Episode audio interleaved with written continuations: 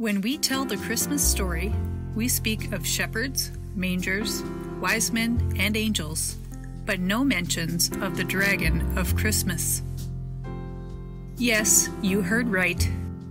Revelation 12 tells us about the dragon and his attempt to kill the baby Jesus.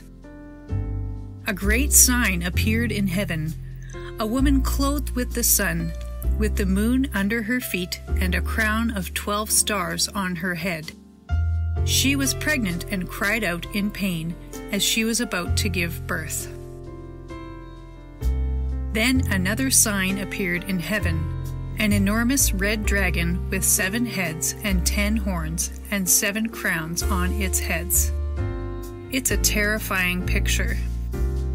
Matthew 2:13 to 23 tells us how the attack on Jesus and Mary was carried out by Israel's king Herod.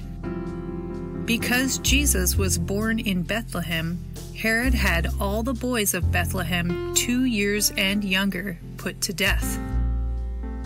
This too was prophesied in Jeremiah 31:15.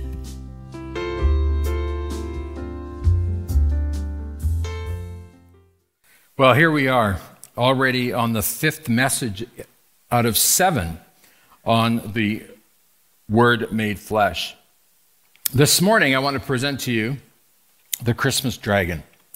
Now, this is uh, about the only character on the store shelves that is even remotely authentic when it comes to the Christmas story. When we think of the nativity scene, we think of the characters that are standing around the manger beholding the baby Jesus. We think of Mary and Joseph. We think of the animals that are in the stable. We think of the shepherds and the angels all gathered around. Think of the star over the over the manger and the wise men. That's just about every nativity scene that anybody has has got that. But I have never yet seen a nativity scene that includes the Christmas dragon. Now, we, we, uh, we forget that there is, in fact, an invisible Christmas dragon, and we have really truly sterilized the Christmas story. We want to keep it simple. We want to keep it. Uh, we want to keep it kid friendly. Uh, we want to give it a G rating. It's it's not scary at all. But I'm going to tell you, the story of Christmas is all about a mighty battle in the heavenly realms. You probably never heard of the Christmas dragon. And I can tell you, the Christmas dragon is not this warm and cuddly inflatable dragon. This is more like what the Christmas dragon looks like a vicious seven headed dragon. This dragon, this Christmas dragon, I'm calling him the Christmas dragon because he definitely appears at this time. It's the most fierce and deadly and ugly creatures that humanity has ever known. And he goes by various names. Let me just share with you quickly some of the names, and you know these names. He's known as the snake. He first appears in the book of Genesis, in Genesis chapter 3. We know him as Lucifer, Satan, which means adversary. We know him as the devil, which means slanderer. We know him as the father of lies. Jesus called him that. In the book of Revelation, he's called Apollyon, which means the king of the demons. Jesus says in his Sermon on the Mount, you, can't, you cannot worship both mammon and God because you'll love one and hate the other. Mammon is the demon god of money and wealth. And I hope there's nobody here today that worship him. He's called the prince of darkness, Belial, Beelzebub. He's called the prince of the power of the air, and he's called the dragon. In fact, in the book of Revelation, he's called the dragon 13 times. I want to read for you a passage of scripture from Revelation chapter 12. We're looking at the first uh, nine verses, if you want to follow along in your Bible. Revelation chapter 12, verses 1 to 9. Then I witnessed in heaven an event of great significance. And so, your Bible might say a great sign. I saw a woman clothed with the sun, with the moon beneath her feet, and a crown of 12 stars on her head. She was pregnant, and she cried out because of her labor pains and the agony of giving birth. Then I witnessed in heaven another significant event. I saw a large red dragon with seven heads and ten horns and with seven crowns on his head. On his heads. His tail swept away one third of the stars in the sky, and he threw them to the earth. He stood in front of the woman as she was about to give birth, ready to devour her baby as soon as it was born. She gave birth to a son who was to rule all nations with an iron rod, and her child was snatched away from the dragon and was caught up to God and to his throne. And the woman fled into the wilderness where God had prepared a place to care for her for 1260 days. Then there was war in heaven. Michael and his angels fought against the dragon and his angels, and the dragon lost the battle, and he and his angels were forced out of heaven. This great dragon, the ancient serpent called the devil or Satan, the one deceiving the whole world, was thrown down to the earth with all his angels. Now, when we look at the book of Revelation, and particularly uh, chapter 12, chapter 12, John is giving us a bird's eye view of the, the epic battle that has been raging throughout the centuries. The battle began in Genesis chapter 3. You know the story. Satan goes head to head with God by tempting Adam and Eve. And as you may or may not know, uh, it looked like Satan had won. But I got to remind you this morning that it was just a battle, it was not the war. Satan tempted Adam and Eve, and Adam and Eve decided they were not going to obey God. They decided that they were going to obey or listen to the serpent. They decided not to trust God. They decided not to put their faith in God. And in that moment that they ate from the tree of the knowledge of good and evil is the moment that they died. Now, we read here in Revelation 12 the fulfillment of the epic battle between the Virgin Mary and the children of Israel versus Satan. Now, some of you are sitting here this morning, you're wondering to yourself, what battle exactly are you talking about, Pastor Allen? Well, John, in this passage of chapter 12, is giving us a summary of that battle. Now, to understand this, we've got to go back to Genesis chapter 3, and here's what we read in Genesis 3:15. We the the ancient fathers of the faith they've called this the proto-evangelium and it says I will cause and this is this is God speaking now to Satan. I will cause hostility between you and the woman and between your offspring and her offspring. He will strike your head and you will strike his heel. What we're seeing here folks is is God telling us what is going to happen in the future through his son Jesus. Let me explain it further to you. The, the striking of the heel is Satan's uh, attempt to destroy Jesus, and of course, the striking of Satan's head by Christ is the destruction of Satan. And in this, in this picture here, in the background, it's a Caravaggio painting, and you see the Virgin Mary's foot, which represents also Israel, and you see the foot of Jesus on the foot of Satan. And this is what we call the first evangelistic message in the whole Bible. It's really quite thrilling. So, folks, look at this. The great and important part of the Christmas story and the gospel message is, in fact, the defeat of Satan. Now, as I'm looking out here this morning, I know, I know most of you, some I don't know, but I know most of you, and I know that every one of us at some point, at some time in our life, has, has experienced satanic attack in great ways. Some of you have, have got the scars, and some of you still have the wounds to show uh, the, the effect that Satan has had on your life. Well, folks, the gospel, and particularly the Christmas story, is all about the defeat of Satan. So, last week we talked about the Magi, and I told you that God spoke to them through the language that they understood. And what was that language? Well, these were people uh, that, that were able to read the stars, they read the constellations, and it all had meaning. Uh, we would call this we would call this astrology. Back then, it was not so much a satanic thing as it is today. There's different systems of astrology. With them, it was more astronomy and astrology. And God spoke to them by causing a star to appear that revealed to them that the king of the Jews was born. And you know the story. They, they left their land, uh, we believe it was Persia. They left their land and they came to Jerusalem to worship the baby Jesus. And of course, Jesus wasn't born in Jerusalem, and that's why they had to ask for instructions from Herod. In fact, he was born in Bethlehem. But you can go back and listen to that message later if you want. But I want you to see something very, very important. Now, here's what David says in Psalm 19, 1 to 4a. He says, The heavens proclaim, they speak, they have a message. They have a message about the glory of God. Day after day, they continue to speak.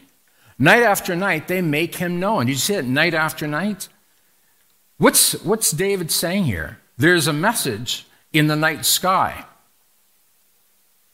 that makes God known. They speak without a sound or a word, yet their message has gone throughout the earth and their words to the whole earth.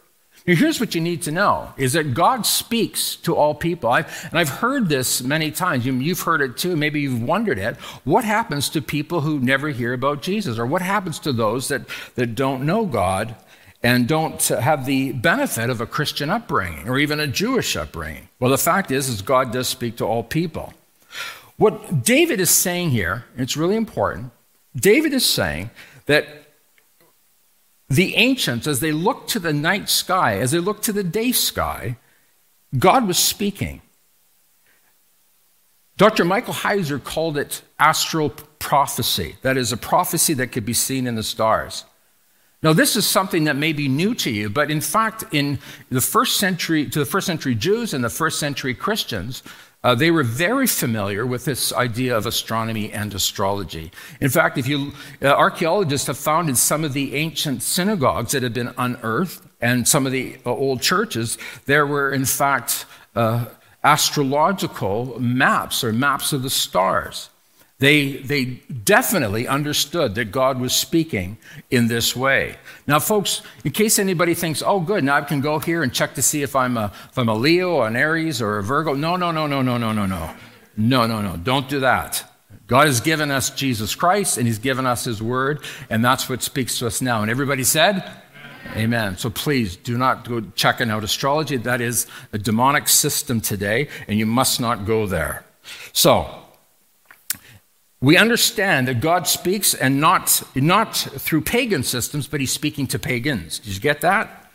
So then we get to uh, these first verses of Revelation chapter 12, which I'm going to just tell you up front. It's always been a mystery to me reading these verses. And I, have read all kinds of commentaries on it, and none of them were to me satisfactory uh, until I found uh, some of the scholarship of Dr. Michael Heiser. So here's what it says in Revelation 12, 1 to 3. And a great sign appeared in heaven. Uh, some versions have a great event appeared in heaven. A woman, did you see that, hear that? A woman clothed with the sun, with the moon under her feet, and on her head a crown of 12 stars. This was the great sign that, that, uh, that John sees. And verse 2 she was pregnant, this woman and she cried out because of her labor pains and the agony of giving birth. Now, I just want to point something out to you. In verse 2 here, we see an echo of what happened in the Garden of Eden. Remember we talked about the proto-evangelium, Genesis 3:15. Well, Genesis 3:16, God tells Mary that she will have great pain in her childbirth. It's a reflection of that. Great agony in giving birth. Now, I want us to look at these signs, and I've and I've I, what I've done is I've eliminated verse two because it's it's not pertinent to our discussion at the moment. But I want you to look again at the great signs that appeared in the heaven. This is what John says: a great sign appeared in heaven. A woman, watch that, a woman clothed the sun, with the moon under her feet, and on her head 12, uh, uh, uh, a crown of twelve stars. And then another sign appeared in heaven Behold, a great red dragon with seven heads and ten horns, and on his heads are seven diadems. I just want to quickly point something out to you because some of you are wondering about the seven heads, the seven, ten horns, and the, uh, the, the, the, the seven diadems. We know when we talk about the number seven, well, what do you think of? Some of you are thinking perfection. No, it's not perfection here, it's completion. What, what John is saying is that this beast, this dragon, is, is, is, is great beyond our, our belief and our, even our comprehension. And his ability, his mental agility is great. But here's what you need to know as great and as intelligent as the, the great red dragon is, he's not as great as God is. God is omniscient. Satan is not omniscient. Does everybody understand that? Some people are afraid of Satan. You don't need to be afraid of Satan, you need to be afraid of God. This is what the Bible says. Did you get that? Don't be afraid of Satan. You need to you need to fear God. Okay, so let's take a look at this.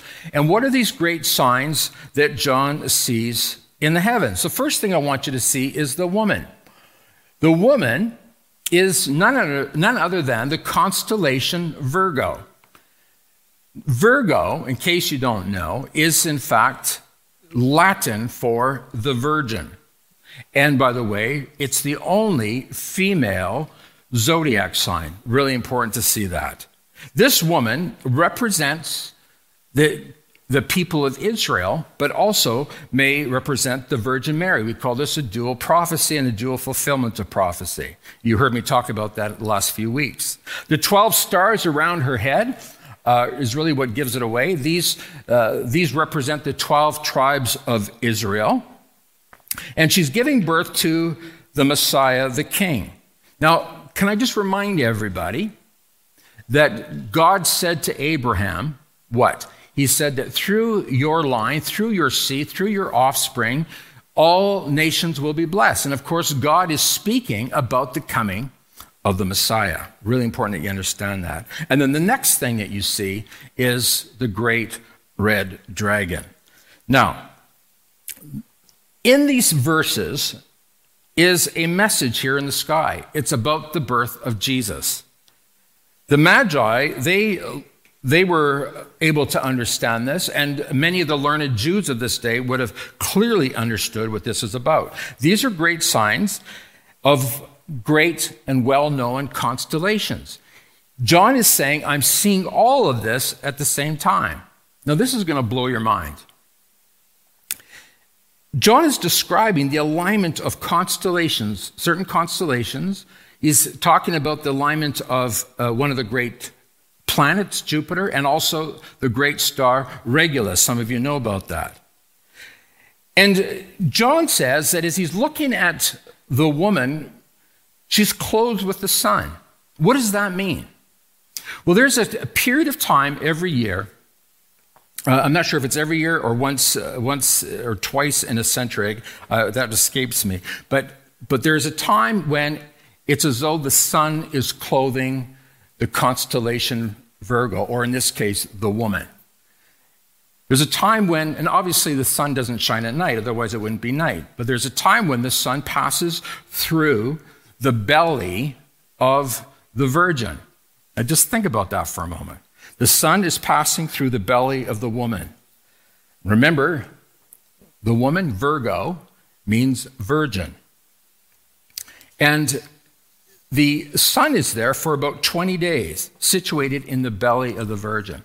Now, you may remember that a few weeks ago I said, uh, I read to you a passage from Malachi, and at the end of the service I told you to say to each other, Judgment is coming. Merry Christmas. Remember that? Well, in that passage of scripture, Malachi 4 2, here's what it says But for you who fear my name, the Sun of Righteousness will rise with healing in his wings, and you will go free, leaping with joy like calves led out to pasture. Folks, I want you to see something there. When it talks about the Sun of Righteousness, it's not S O N, it's S U N. The Sun clothes the woman, passes through her belly. Very interesting, Malachi 4 2. And then it says that the moon is situated under her feet. Now remember, we're talking about the alignment of, of constellations, of planets. The sun is in the right place, the moon is here. I want you to see something that'll blow your mind. The moon is situated at the feet of, the, of, of Virgo for 80 minutes, and that's it. There's a very precise and specific time when this happens. And scientists are able to go back in history and they're able to determine all the times in history when this event happens. Now keep that in mind. And then we see, of course, the 12 stars around her head. And if you look into any atlas of the constellations, they will show you 12 stars around the head of Virgo. Very interesting. Here's where it gets even more interesting. Above Virgo's head, the Virgin's head, is another constellation. Its name is Leo. Leo is Latin for lion. And immediately, what should jump into your mind is the lion of Judah. Who is the lion of Judah? None other than Jesus Christ. Now, watch what happens. So, you've got the constellation Virgo, You've got the sun passing through her belly. You've got the moon at her feet. You've got King Jesus represented above her head. And then we get Jupiter, which is called the king of the planets, and you get Regulus, which is called the king of stars, called the kingly star. It's a bright star seen in the constellation Leo. It's the brightest star in the constellation and among the brightest in the Earth's night sky. The word Regulus means little king or prince. Who do you think of? Jesus. Jupiter, the kingly planet. And what we see then is we see a convergence of Jupiter and Regulus. And we see them moving together. In fact, it looks, uh, it looks like Jupiter's got a retrograde motion, making it look like the star is actually moving. And this is what many scholars believe is what the Magi would have seen the star of Jesus showing the Magi where Jesus is. Now you say, well, what about the red dragon? Well, I'm glad you asked that question. At the feet of Virgo, just below the moon, are two more constellations. There's the constellation Scorpio and Libra. But here's the thing in, in John's day, in ancient times, there, were, there was no Scorpio and Libra. In fact, those two constellations were, in fact, joined together. And they had, they had a name. And that name is the dragon the dragon waiting at her feet for the birth of Jesus. Now, I want you to see something. There's only an 80 minute window for all of this to happen.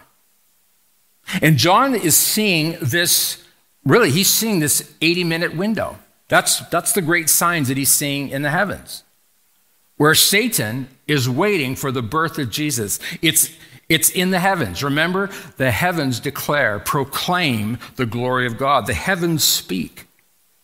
Now, here's what is maybe common knowledge to, to some of you here, but it is absolutely common knowledge when you come to this scholarly literature on the date of Christ's birth. Based on the events of the Gospels, Matthew, in Matthew chapter 2, then also in Luke and in Mark, we know that, in fact, Jesus' birth was not 1 AD. It was somewhere between 2 BC and 6 BC. And scholars are arguing over which date is it. But uh, interestingly, it's only Dr. Michael Heiser that includes Revelation 12 in the discussion of when Christ is born. So if the scientists go back and they look into history as to when all of these, this, the stars, the constellation, the planet, the moon, the sun, when that, all of this lines up as John describes it, there's only one time. Are you ready for this? September 11th, 3 BC. Has anybody got chills going down your arms and legs? 3 BC. September 11th is what we believe is the true birth of Christ. Now, here's where it really gets incredible.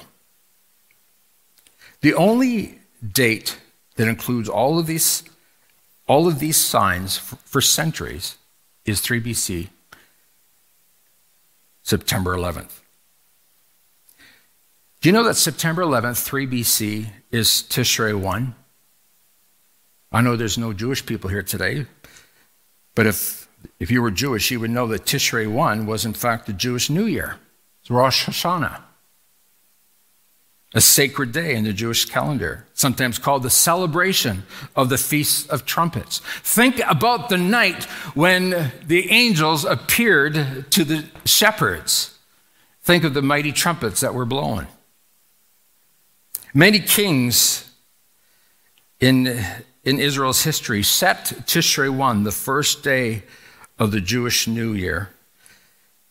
They set this as the, the day of their inauguration, the first day of their reign. This is the first day of the reign of Jesus Christ. This is the first day of the King of the Jews. This Tishrei 1 is considered the, the birthday of Adam and Eve. Adam, the first Adam, failed miserably, attacked by Satan. He gave in to the temptations of Satan, and as you know, sin entered the world. And on Tishrei 1, the second Adam comes. His name is Jesus Christ. Adam and Eve failed in the garden, but when Jesus was tempted in the desert, Satan could not overcome Jesus. He tempted Jesus with all the kingdoms of the world if he would just bow down to him. And Jesus refused. What Adam and Eve lost in the Garden of Eden, Jesus regained in the desert at the temptation. And I hope the Spirit of God's working in your heart right now and, and stirring your heart up and giving you a great sense of wonder and joy at the Christmas story. Jesus Christ conquered Satan in the desert, and Satan knew at that moment he's in big trouble. He's in very big trouble. For millennia, he held, he held sway over the children of Israel. But suddenly, the second Adam, this new Adam who is without sin, could not be tempted. Satan knew he was in big trouble. He knew that his days were numbered. And so, what happens, my friends, is that Satan, knowing that, that there is a coming Messiah and worried about what this Messiah would mean for him, the end of his rule, he, he now is terrified. That big, red, ugly dragon is now terrified. There's something that scares the red dragon. You see, greater is he that is in us than he that is in the world. Hallelujah. That big red dragon, with all his threats, with all his craftiness, with all his brilliance and his intelligence, no match for Jesus Christ, the Messiah. Whew. And I'm going to tell you that there's nothing that the dragon wants more than to devour the baby Jesus. He wants to kill Christ. And I'm going to tell you, he's been attacking the Jews and he's been attacking Christians ever since. He wants to destroy the people of God. He wants to destroy the people through whom Christ comes to the world. Do you know that Jesus Christ comes to the world today through, through, through Christians, through the people of God?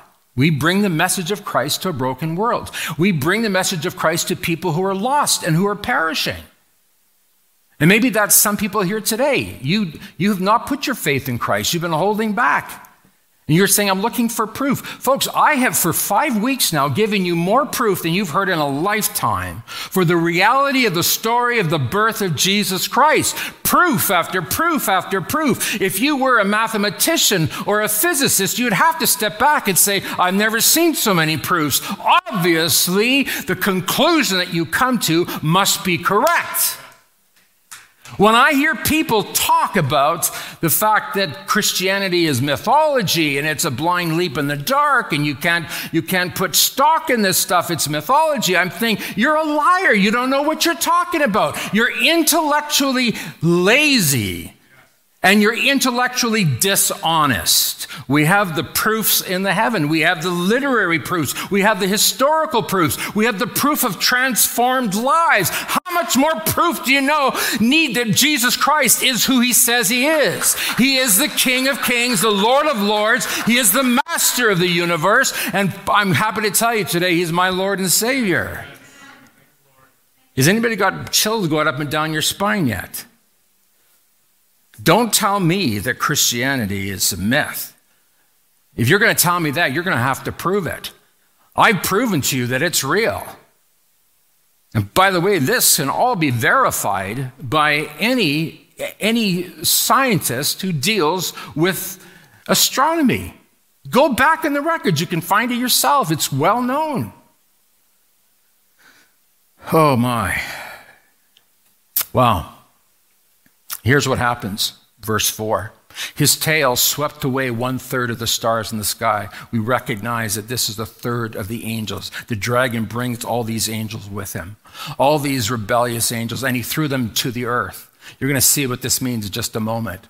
He stood in front of the woman as she was about to give birth, ready to devour her baby Jesus as soon as the baby was born. Now, folks, we need to go back to Matthew chapter 2. And we need to read about the dragon who, who reveals himself in King Herod. This is Matthew chapter 2. The Magi went to the king and asked the king, Where is the king of the Jews to be born? And this troubled Herod greatly, and it troubled whole of Jerusalem with him. And of course, Herod doesn't know. He's a, he's a, a, a pagan, wicked, wicked secular king. He's no interest in the things of God, interested only in one thing, and that's power. And so Herod goes to the teachers of the law, and they said, Well, that's easy. You can answer that question. We know exactly where Messiah is to be born Bethlehem. And so we read in Matthew 2 8. Then he told them, Go to Bethlehem, that is Herod, who is the dragon, Go to Bethlehem and search carefully for the child, and when you find him, come back and tell me so that I can go and worship him too. How many know that Satan is a liar? He's a deceiver. Oh, Herod suddenly got all got religion. But watch this in Matthew 2:12. When it was time for the Magi to leave the baby Jesus, they returned to their own country by another route. For God had warned them in a dream not to return to Herod. So then we read She gave birth to a son who was to rule all the nations with an iron rod. Now, Jesus' language, do you remember this language? You talked about this, talked about a fulfillment of the, the prophecy in Genesis, where, where Jacob is blessing Judah and saying that out of the line of Judah, this is why Jesus is called the Lion of Judah. Out of the line of Judah would come a ruler. This is what we're talking about here, folks. It's a fulfillment from Genesis, something that happened thousands of years before. A son was to rule all the nations with an iron rod, and her child was snatched from the dragon and was caught up to God and to his throne. Let me quickly uh, try to go through this so that you can understand it. First of all, it says she gave birth to a son who was to rule all the nations. So, why does Jesus want to kill Jesus? Or why does Satan want to kill Jesus? And it's for this simple reason that she's giving birth to a son who will rule all nations with an iron rod. Because her son, Jesus Christ, is none other than the Messiah that the prophets spoke about.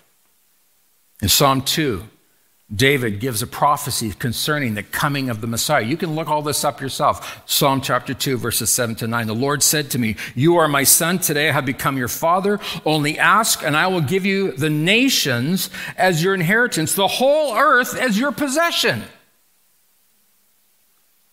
What happened in the Garden of Eden? God, in Genesis 2, said to Adam and Eve, Your job now is to govern the world. This is the world I'm given to you to govern.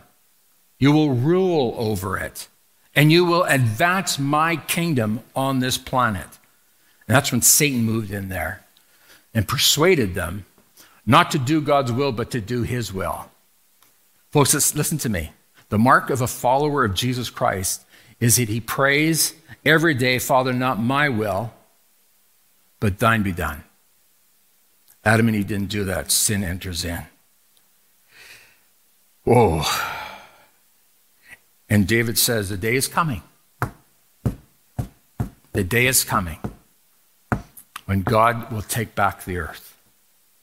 The world that Satan has been the prince of. Remember, I told you his name at the beginning. He's a prince of the air, the prince of this planet. He rules.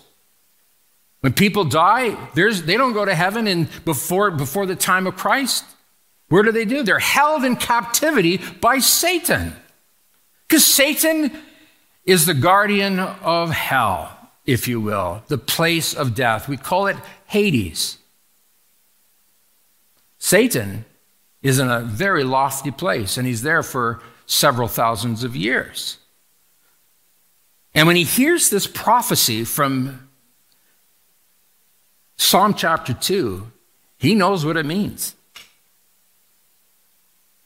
It says, You will break them with an iron rod and smash them like clay pots. David is looking forward to the day when Jesus, the Messiah, comes and sets everybody free. Listen, folks, until you put your faith in Christ, Satan has got you. He's holding you captive. You are his thing. He's, he, you are his plaything. He can do whatever he likes because you are still under his rule that was established in Genesis chapter 3 when, when your fathers, your forefathers, chose to reject God and chose to listen to or believe Satan. And by the way, Satan heard the prophecy in Genesis 3:15, the proto-evangelium Someday you will strike his heel, but he will crush your head. And so, what do we find Satan doing in chapter 4? The Proto Evangelium, chapter 3. In chapter 4, Satan comes into Cain and inspires him to do what? To kill his brother. Why? Because Satan thinks that Abel's the one that's going to crush his head. Satan's been doing this throughout history. You need to understand this story to understand what's been happening, happening through the history of humanity.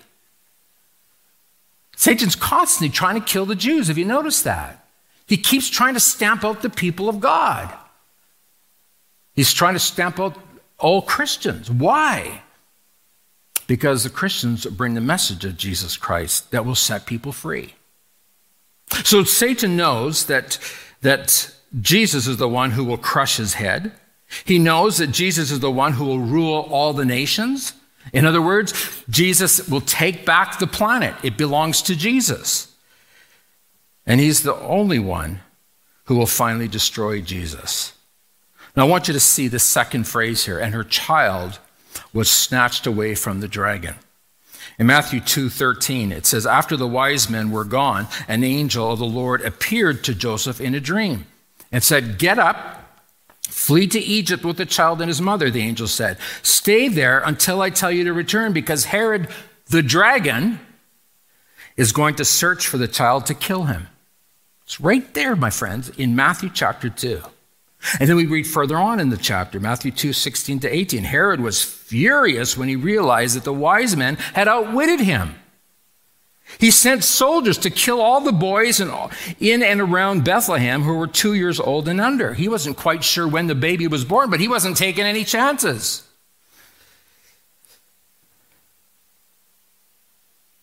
And he did this based on the wise men's report of the star's first appearance. Herod's brutal action fulfilled what God had spoken through the prophet Jeremiah, verse 18. A cry was heard in Ramah, weeping and great mourning. Rachel weeps for her children, refusing to be comforted, for they are dead. This is what the dragon does killing off God's people. We see it in the Old Testament over and over and over again. What is what remember when Moses was born? At that time, what did Pharaoh say? We got to kill off these people. He wanted all the boy children put to death. The dragon's been doing this for centuries, for millennia, trying to kill off God's people to prevent the Messiah from coming to us to save us. But Satan doesn't know who he's dealing with. And then it says that the baby was caught up to God and to his throne. Oh, folks, this is where it gets so exciting. On Good Friday, Satan, the dragon, inspired the religious leaders and the Roman leaders to kill Jesus. The dragon is rubbing his claws together. we finally got him. We finally got him. And on that Good Friday, Jesus was beat to a pulp at the instructions of the religious leaders and, the and the leaders of Rome. Those soldiers beat, beat him up. So you could not even see what he looked like. Crown of thorns on his head, his face is a bloody mass of dried blood and gushing blood. Oh, there's nothing that the red dragon loves more than to see us broken and ashamed and Jesus, after he was beaten, they nailed him to a cross, bare naked. We never show that, do we? Any crucifix you ever see, he's always got a loincloth on. Not so in reality. Jesus hung, wounded and broken, pierced through his hands, through his side, and through his feet. And Satan is rubbing his claws together. We got him. Hey, you know this is exactly what Satan wants to do to every one of us? Wants to destroy us, wants to shame us, humiliate us, strip us bare, embarrass us in front of everybody. Thank God we have someone we can put our faith in who understands everything that we go through. His name is Jesus. Jesus then was placed in a grave, and there must have been a mighty party in hell. Can you just hear all the imps and demons of hell screaming joyously that the Messiah has been put to death? That was Friday. Sunday's coming. That was Friday. Sunday's coming. Satan, smart as he was, he forgot one small point. When God pronounced the death penalty, it was upon those who were disobedient.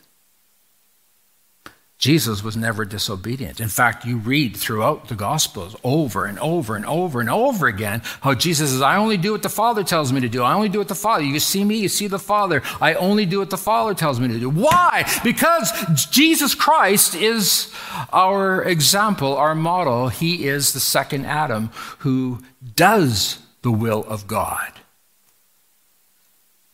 Satan forgot Jesus was without sin.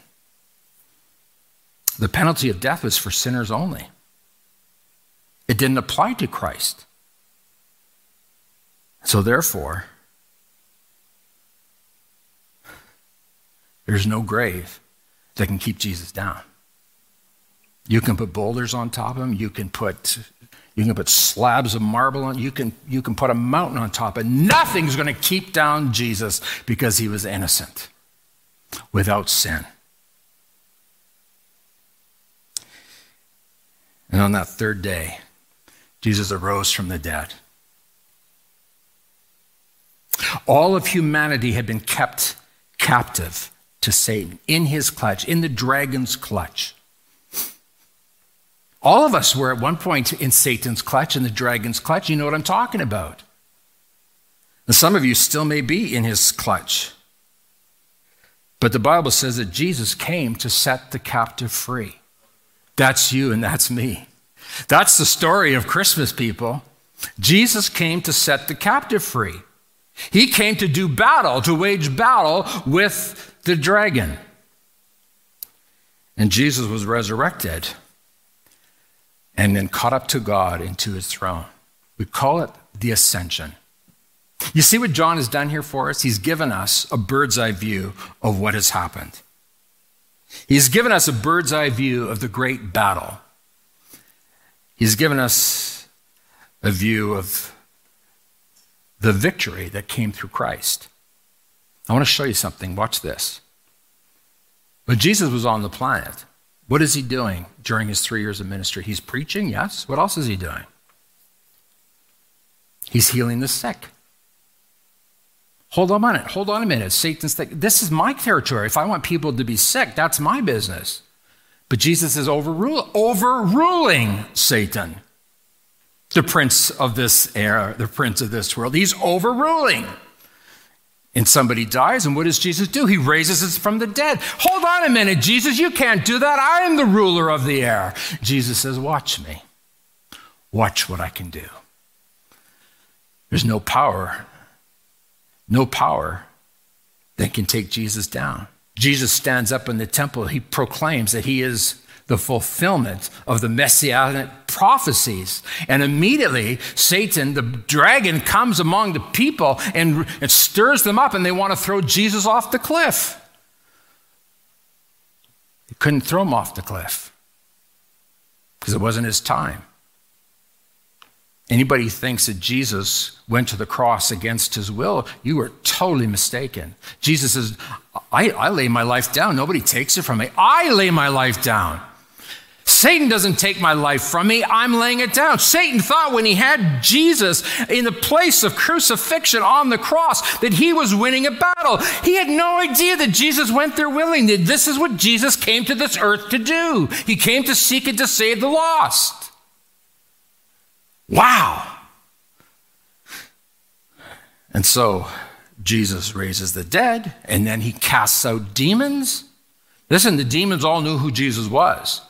The, the teachers of the law who were supposed to be so close to God, they didn't have a clue what they were looking at. But the demons knew who Jesus was. In fact, they even asked him permission. Hey, instead of us just being thrown into the water, can we go into those pigs? And Jesus says, Yeah. Why does Jesus do that? To prove who he is. I can tell, I can tell demons to go anywhere I want them to go. I am the Messiah. I am the King. I am, in fact, the King of the universe. They didn't know exactly what was going on. Satan is powerless against the Christ child. And I want you to know something, folks. Satan is still in the business of persecuting God's people. Still doing that.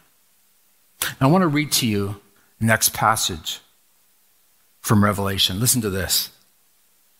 Revelation chapter 12, verse 10. Then I heard a loud voice shouting across the heavens, It has come at last, salvation and power and the kingdom of our God and the authority of his Christ. It's come at last. Wow. For the accuser of our brothers and sisters has been thrown down to the earth, the one who accuses them before our God day and night. And they have defeated him. How? by the blood of the Lamb and by their testimony. And they did not love their lives so much that they were afraid to die. Therefore, rejoice, O heavens, and you who live in the heavens, rejoice. Do you remember what I said? On earth as it is in heaven. What happens on earth is happening in heaven. While Jesus is doing battle on this earth, the angels are busy doing battle in heaven. But terror will come on the earth and the sea, for the devil has come down to you in great anger, knowing that he has little time. Satan has little time left. He knows his days are numbered. And when the dragon realized it had been thrown down to the earth, he pursued the woman who had given birth to the child, to the male child. There's no question we're talking about Jesus Christ. Now I want the Spirit of God to speak to you right now.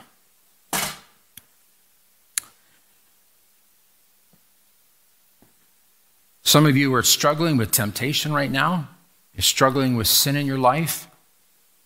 And you think the only way that you are going to be an overcomer is if you can learn how to be good enough. And just be good enough.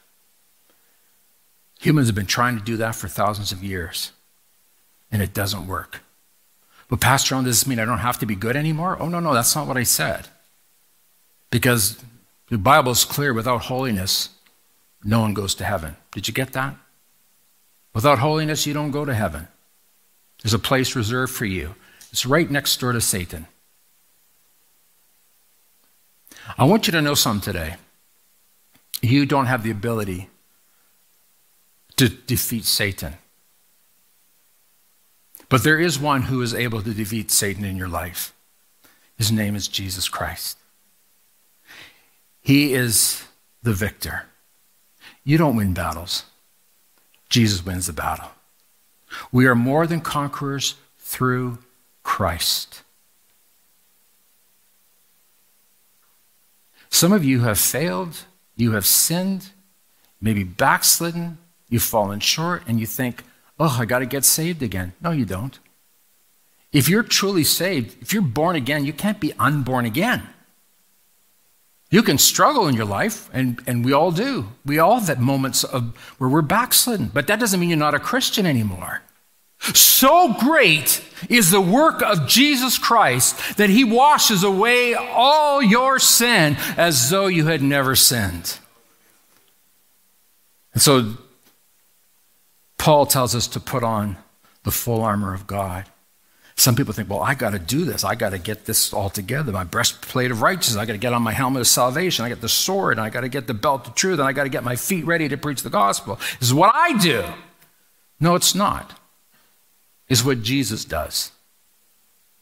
You put your, your, your full attention and focus on Jesus Christ, and you come to his throne, and you ask for forgiveness. And the Bible says if we confess our sins, He's faithful and just to forgive us and to cleanse us of all unrighteousness, even the unrighteousness that comes after you're converted. The difference between the old you and the new you is at one time you were going in the wrong direction. But when you became a Christian, you repented of your sin, repented of your way of life. You were in Satan's, in the dragon's claws, and you were doing whatever the dragon wanted you to do. But in that day that you were converted and born again, Christ commanded Satan to let you go. He dropped you like a dead fish. Jesus came to you and he resurrected you. He breathed new life into you. And so now you are alive in Christ. You are one with Christ. You are crucified with Christ. You're baptized. You are buried with Christ. You are resurrected with Christ. And someday you will have a glorified body like Christ. Hallelujah. This is the gospel of Jesus Christ. This is who we are. This is, this is the Christmas story. Jesus Christ is more than a conqueror in you. Let's stand together, shall we? Father, we thank you today for the great message of Christ's birth, the great message that Jesus Christ has come to conquer that seven headed, ugly, deceitful, wicked creature called the devil, the deceiver, Satan, the adversary, the accuser and slanderer of the brethren. Jesus came to defeat him.